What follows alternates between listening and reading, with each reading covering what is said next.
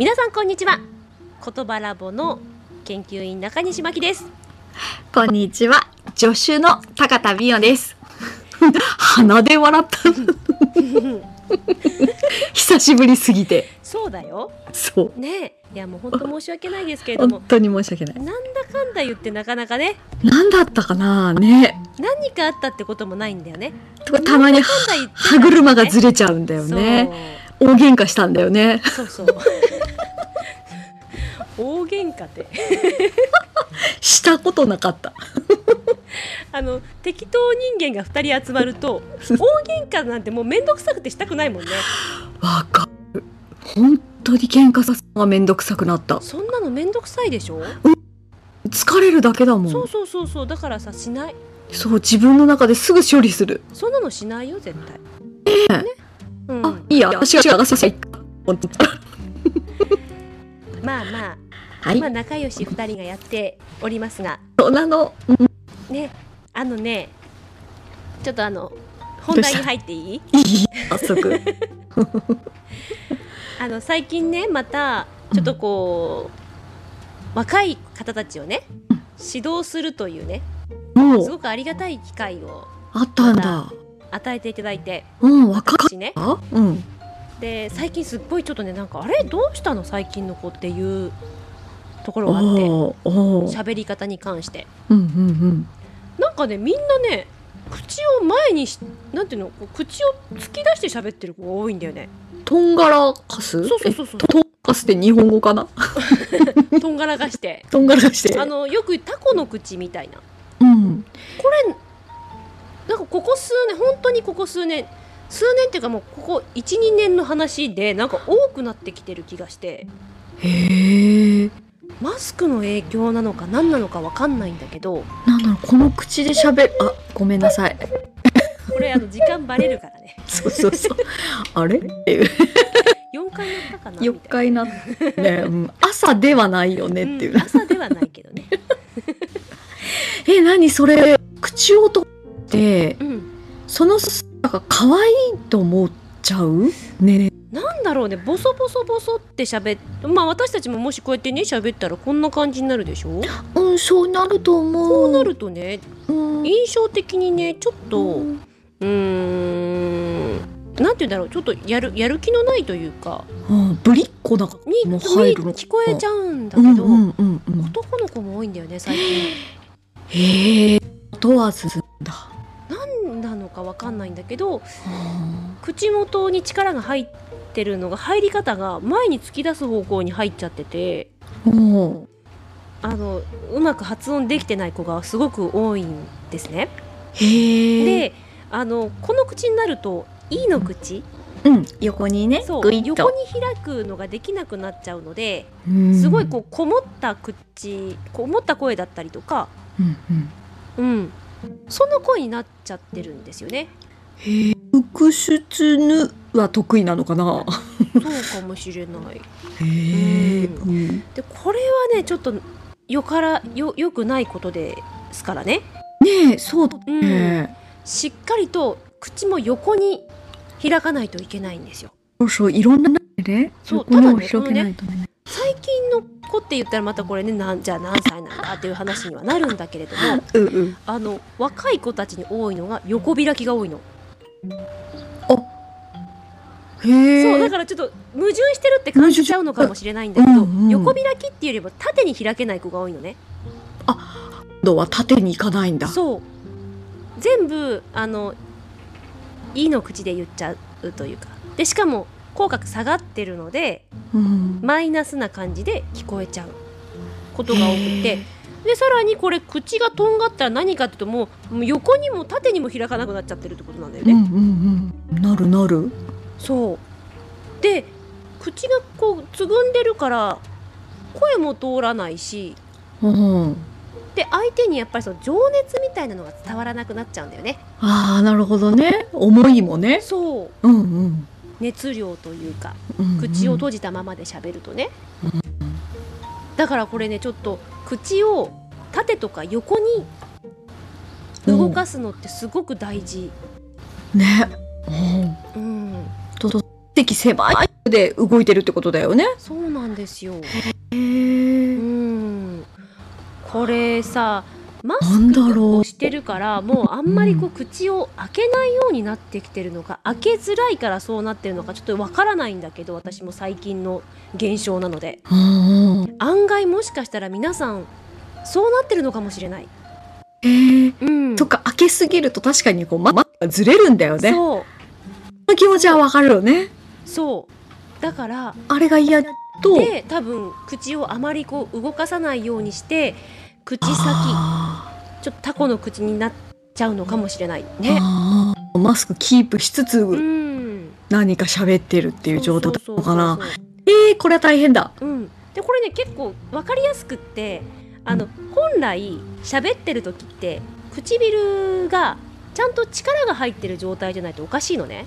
うんそう。でも口がとんがってる人って大体唇シワシワになってうんあのとんがらがして喋ってるからね、うだるんとなってるんです。力が入ってないんですよ、へうーん、そう。でうんだからく顔のは下半分くらい力がほとんど入ってない。変なところに力は入ってるんだけど本当は口元って脱力がいいんだよね。喋るなのにうん。そこの脱力しなきゃいけないところに力が入っててで肝心の唇のところが全部えー、力がタルタル。だるんとなっちゃってる。うん。な、あの発声というか喋り方の方がちょっと増えてるような気がしてね。へえ不思議な現象が起きてんのね。そうなんですよ。へなのでえちょっと皆さんにも気をつけてもらいたいなって。まずちょっと一回マスクを取ってうん。喋り方ちょっと喋ってみて。あれ？なんかおかし突いって然聞こえなく思うかもしれなないっちゃった。うん。うん。そうへえそうよ。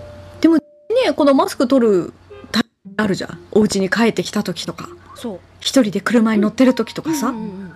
絶対その時はこう取って。そう。一生懸命口動かしてってやりたいね。やらないといけない。ねえ。うん。恐ろしいよこれは緊急事態だよ。本当にね顕著に現れてるんだよね。最近あのやあの教えてる子たち見てると、半分以上の人たちがしかも自分がそうなってるってことに気がつかなくって噛むんですよとか言うんですよ。うん。よく噛むんですよって。そりゃそうだよね。口ダメなところに力が入ってうん。力が入らなきゃいけないところがあ。ねだるんだるんになってるから。うん。でー見た目も可愛くないんだ口がとんがってくると あそう。いいことないじゃん何いいもことないんだこれが。あだからやっぱりちゃんと口を開けてうん。口角上げて喋ってもらいたいなと。ねますね。本当ねちょっとこれは有識時代だよ。ちょっと生活ねそろそろくなるね。うん。そんなことまで起きてきちゃうと。そんなことまで起きてきてまああのよくそういうふうに口がとんがってきてる人たちにはリップロールを勧めてるんですね私。結構その緊張口び口元が緊張してどんどん口が前に出ちゃってるっていうこともあるのであのリップロール。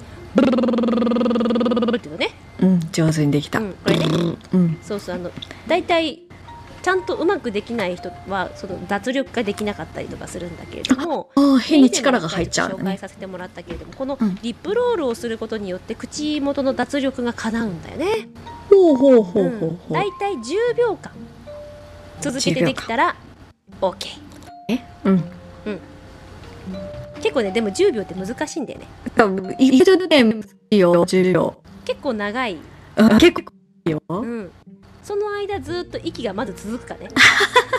そうね。えー確かに息がね続かないと結構これ息もいるんだよね。そうそうそう息もそう続かないとダメだしうん。唇がちゃんとこう正しい位置で脱力してるかっていうね口の周りの筋肉脱力できてるかっていうのも重要になってきます。ほはい。うさあみんなできるかはい。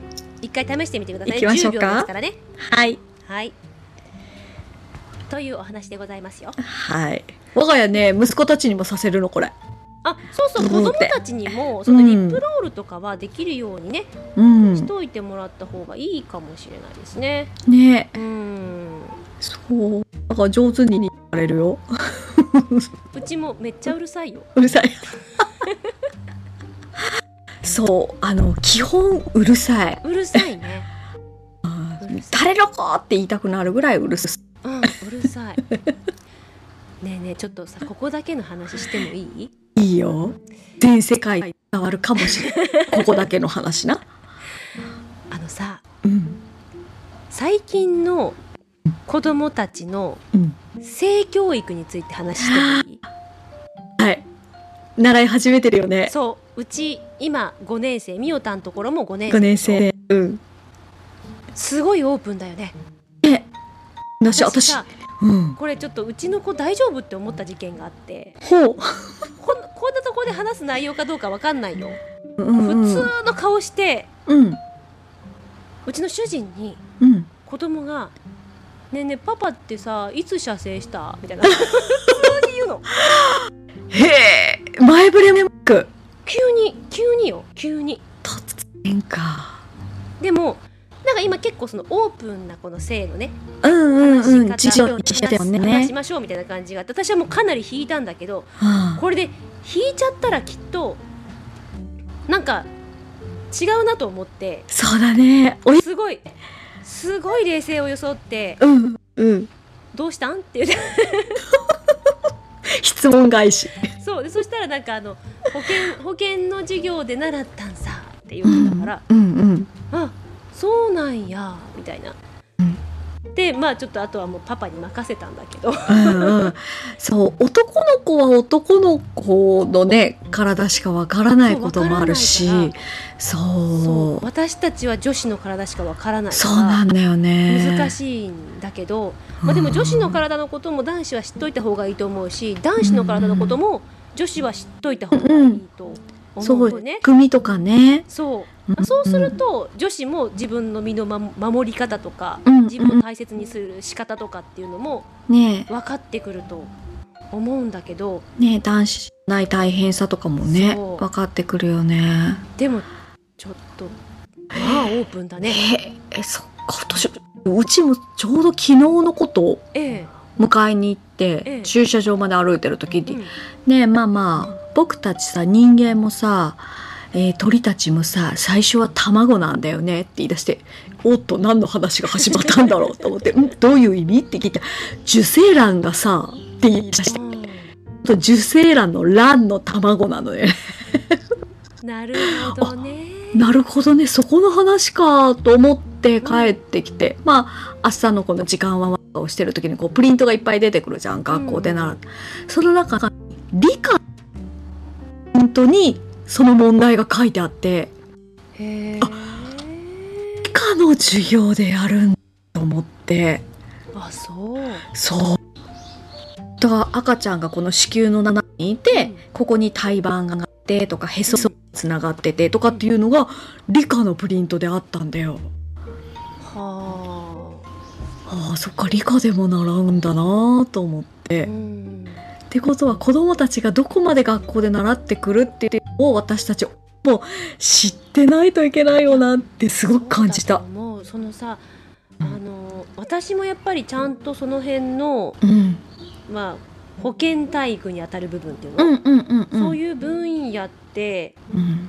あのなんとなくこうさいろんなところから入ってきてうん。で最初なんかちょっと間違った情報とかも多分入ってきてたけどうん大人になるにつれてだんだんだんだん分かってくるみたいな感じ、うんうんうん。でその間違ってる知識が入ってた時にうん何か事件が起こる可能性はあるよね。う。んそう。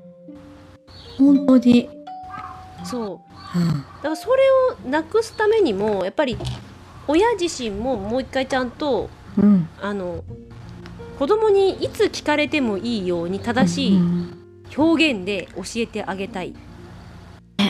ね。そう思った。だから保健体育の書だけじゃなく体育の教科書じゃなくて理科の教科書一緒に見て。うん。なるほどね。こういう風に伝えてたなっていう。ね、うん。知らないといけないなって。すそう。ごい思っね。うん。でもオープンのせいってすごく私もうん。確かにすごい恥ずかしいなって思ったりとかうん。あんまりそんな考えたことなかったんだけど、うん。今 YouTube とか見るとさうん。すごい溢れてるんだよねそういう、そっかそっか。うん、まあそれはいい意味でも悪い意味でも。うん。うん。あのーなんか YouTube のドッキリとかでうん。彼女がお付き合いしてる彼女が急に、えっ、と生理になったらうん。どうするみたいな動動画？めちゃくちゃ上がってて。それなんかドッキリでしてしてるのね自分の彼氏に。ほでこう彼氏がいろんないろんな方法でこう痛みをやら和らげるためのなんかやったりとかしたりとかね。へえそういうの本当にたくさんあって。なんか見てるうちに確かにこういうのってやちゃんとこう男の人にもそういうのって理解してもらった方がいいし、ううん。ん、って思ったね。私たちはそういう教育受けてないじゃん。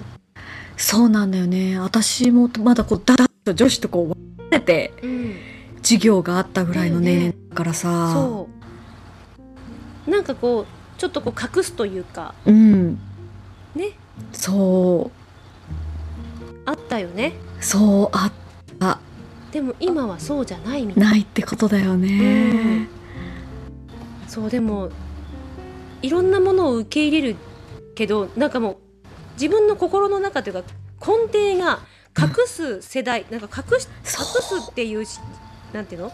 教育を受けてきたからうん。すごいブレーキがかかるんだよね。そうそういう話をしようと思うとかかっちゃうね。ここ突然オープンにって言われても。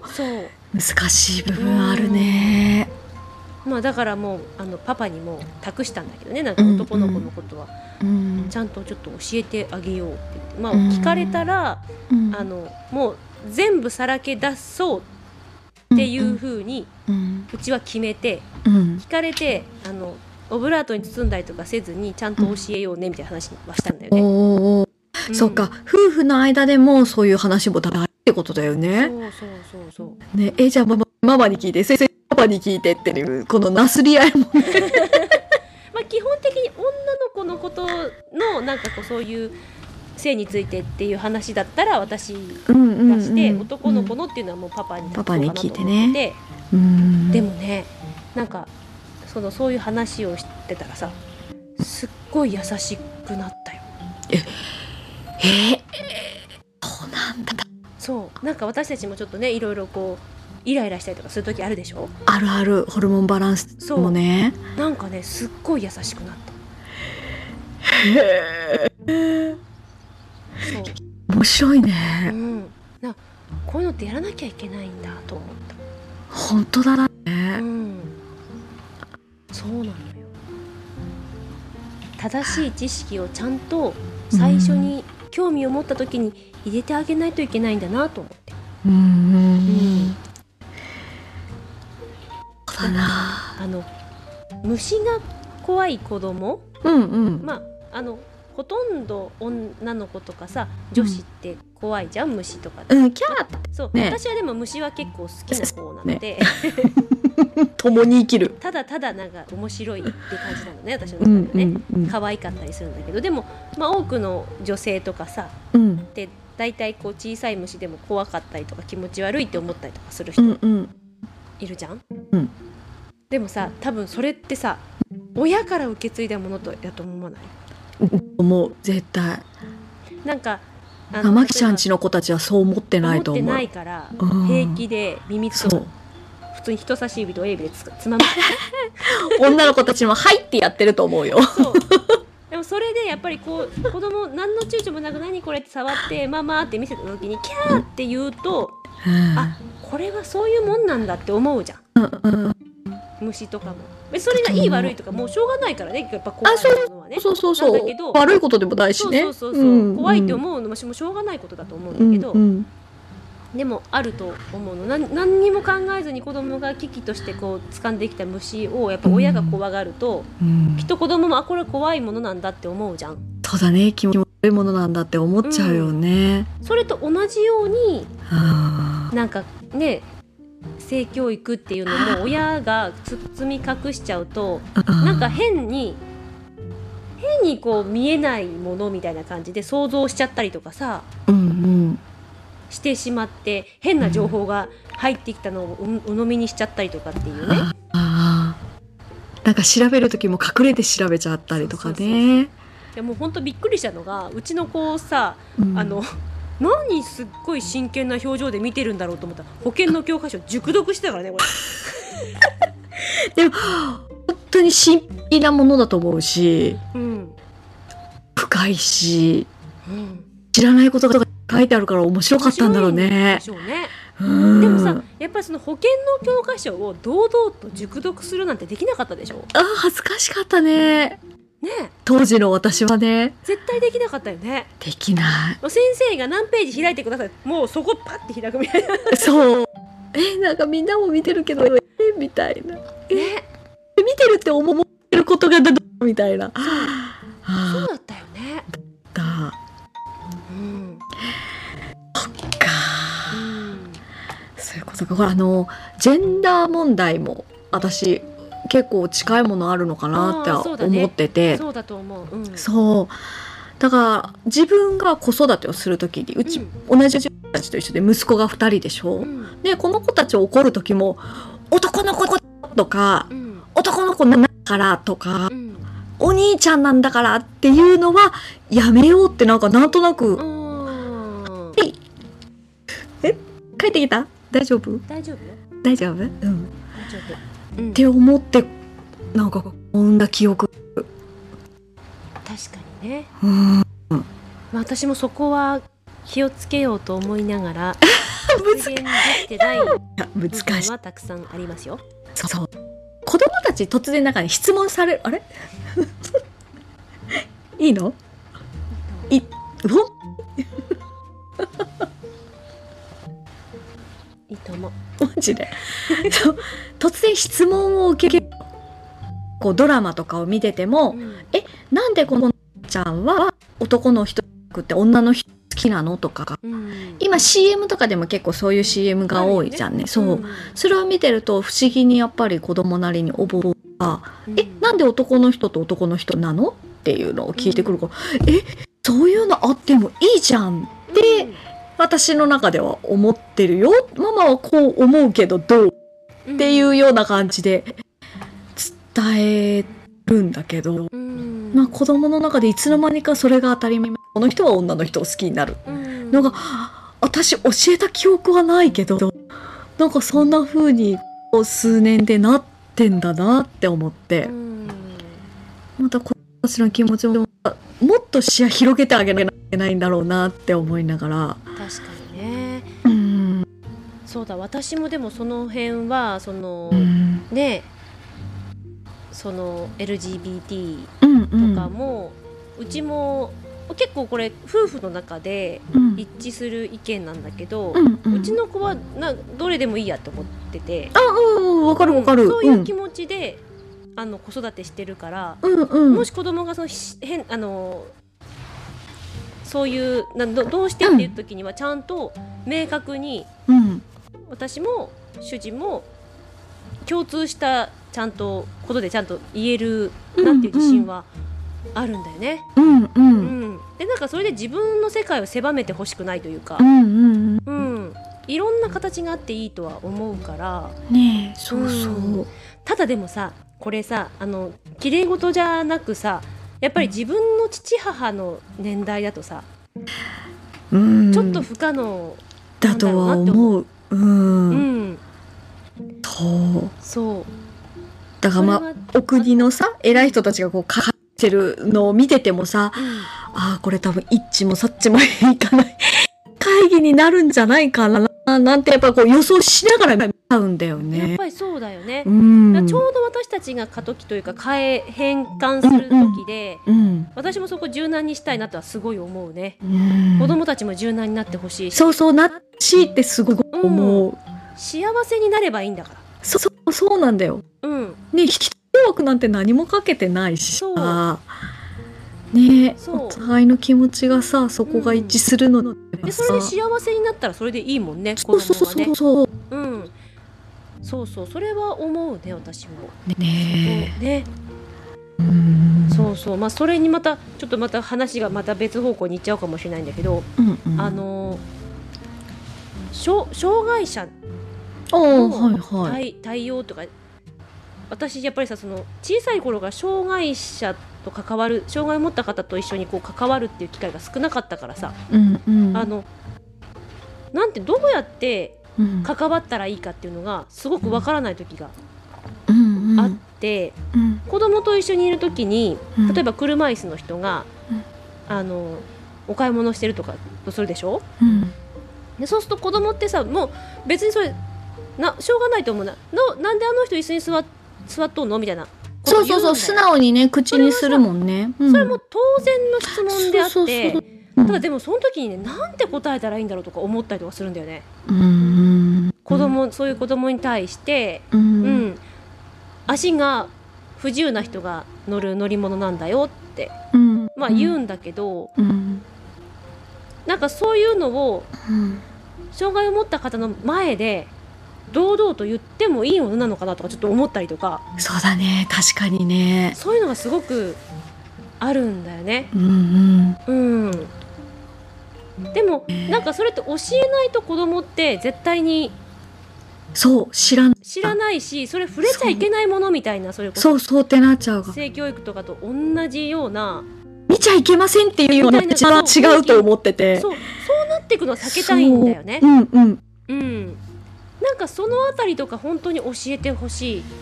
ねあの障害を持ってる方はどんな風に対あの接して接すればいいのかうんっていうのを教えてほしいなって思う。うんううん。ん、私は学学んでこれなかったから聞い聞いてもあのなんていうのこう嫌な気分になったりとかしないのかとか、うんうんううんん。そうだね。そうだって私たちだってそりゃ好奇の目というかやっぱり注目されるとやっぱり嫌な時ってあるじゃうないですか。んうんうん。でもやっぱりあの子供なんかは素直にさやっぱり自分と違うようなうん。ね初めて見るものとかそうさそうそうやっぱり聞いてくるからね。聞くの当然でしょう。うんうんうん。うん。全然悪いことじゃないね。うん、そう。そう。あと盲導犬とかってあーんまそうだねいいとかさ。でなんかその辺よくわかんない。そうおしゃおしゃって言っちゃダメなのかなって。そうそうそうお利口さんだしね。うん。うちねうん。子たちの小学校はうん。あの障害を持ってる人を受け入れる学校なあの車椅子の子もいるし、うん。ちょっとこう持病を持ってる子とあかーうんうんうん足に車椅子は乗らないんだけどこう歩き方がねうん周りの子供たちとちょっと違うとか、うん。そういう子たちとかもいてそういうなんだろう触れ合いの時間というかそれはいいわその子のお母さんが来てくれて、こうん。ういう風に接していいなっていう話をしてくれるって感があるの。いやもうでも本当にそういうのは大切だと思う、ただ、ね。本当にそのどうやって接したらいいのかがわからないだけだから、うんうんうんうん。そうそうそうそう。でもそのわからないがうん。多分差別を生んだりとかしていくんだろうね。にそうそう。見てしまったりとかっていうことにうん。なってしまうんですよ。わからないものってだって正直怖かったりするじゃないですか。ねえ。うん。初めて見るものだと特にね怖かったりはするよね。うん。でもその見本になるものを子供の見本ってまあ一番親だから、うん。その親がどうやってしてるかっていううのを見せてあげたいんだけどお手本に私がならないからそのその辺はすごくなんかね悩む、うん、でもそうやって学校がやってくれてるんだったらいいよね。そう。すごくいい。気だなって私毎回思う。う。ん。うん。いやいいと思うそれは。ねえ、うん。そうなんかあ授業よりも私こういう授業好きかも。うん。思っちゃうね。その例えば妊婦さんうん。お腹に赤ちゃんがいるお母さんを呼んで話を聞くとか、うん。そういう授業とかって。いやいいね。なんかこあの本当に学校の先生たち頑張ってるなそういう面ではね。うねえって思う。うーん。いいよ。でもそういうのこそさなんかこうオンラインでさいろんな学校でうん、やっぱりやってほしいね。ねえほんとね。うん。映像さあれ顔も見ながらいろんなお話ねいろんな学校つないできるわけじゃんね。ねいくらでも広がりそうだね。うん。うん。うん本当だね。なんかまあいろいろ話をしたけれどもやっぱり知らないことって知らなければいいじゃなくってちゃんと学ばなきゃいけないよね。ね学ばなダメだね、うん本当に。自分の世界をやっぱり狭めちゃうよね。そう、うん、育っていく環境って大事だなって本当に思うね。やっぱり子どもたちはいろんな世界を見てその中で自分の幸せってこれだっていうものを選んでもらいたいよね。そうそうそうそう。選択肢がさ広くね3つとかじゃなくて10から選んだ方が絶対いいからさ。ねえ楽しいね。うんねいやいやちょっと今日はなんかさここまで行ってもいいのかなみたいな話はしましたけれども、ーうん。ね。本当にうん密かに思ってるお父さんお母さんとかも結構いると思うよ。ね。うん。そう。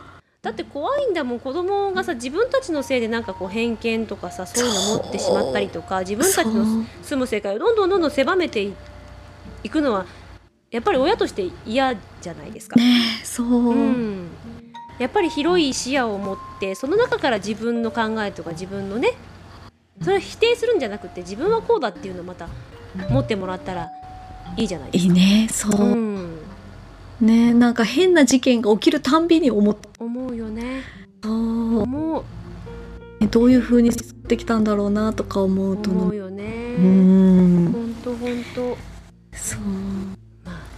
でも子供たちはねいろいろこう日々考えて ねいつもうるさいけれども。そうそうそう。い考えてんだろうね。なのかなっていつも思うけど。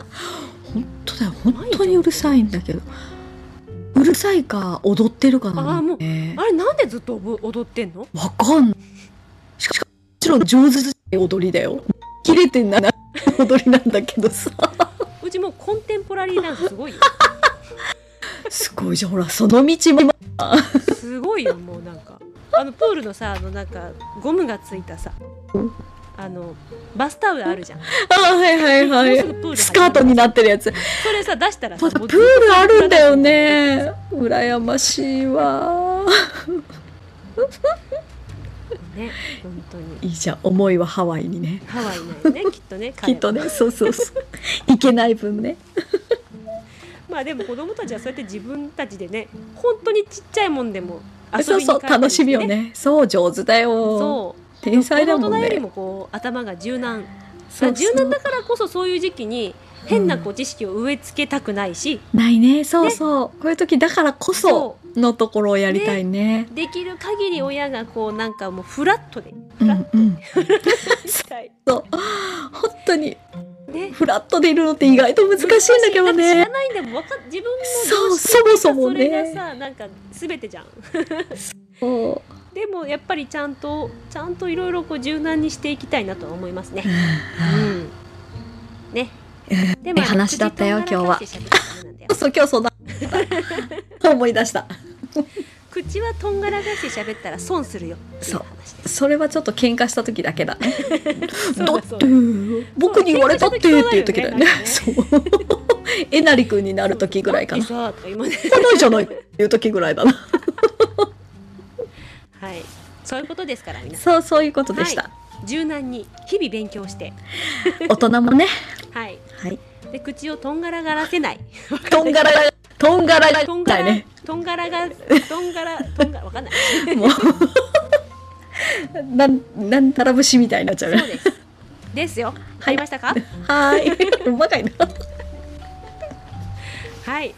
さあそろそろお時間となってきました。はい。今日はこの辺で失礼します。さようなら。さよなら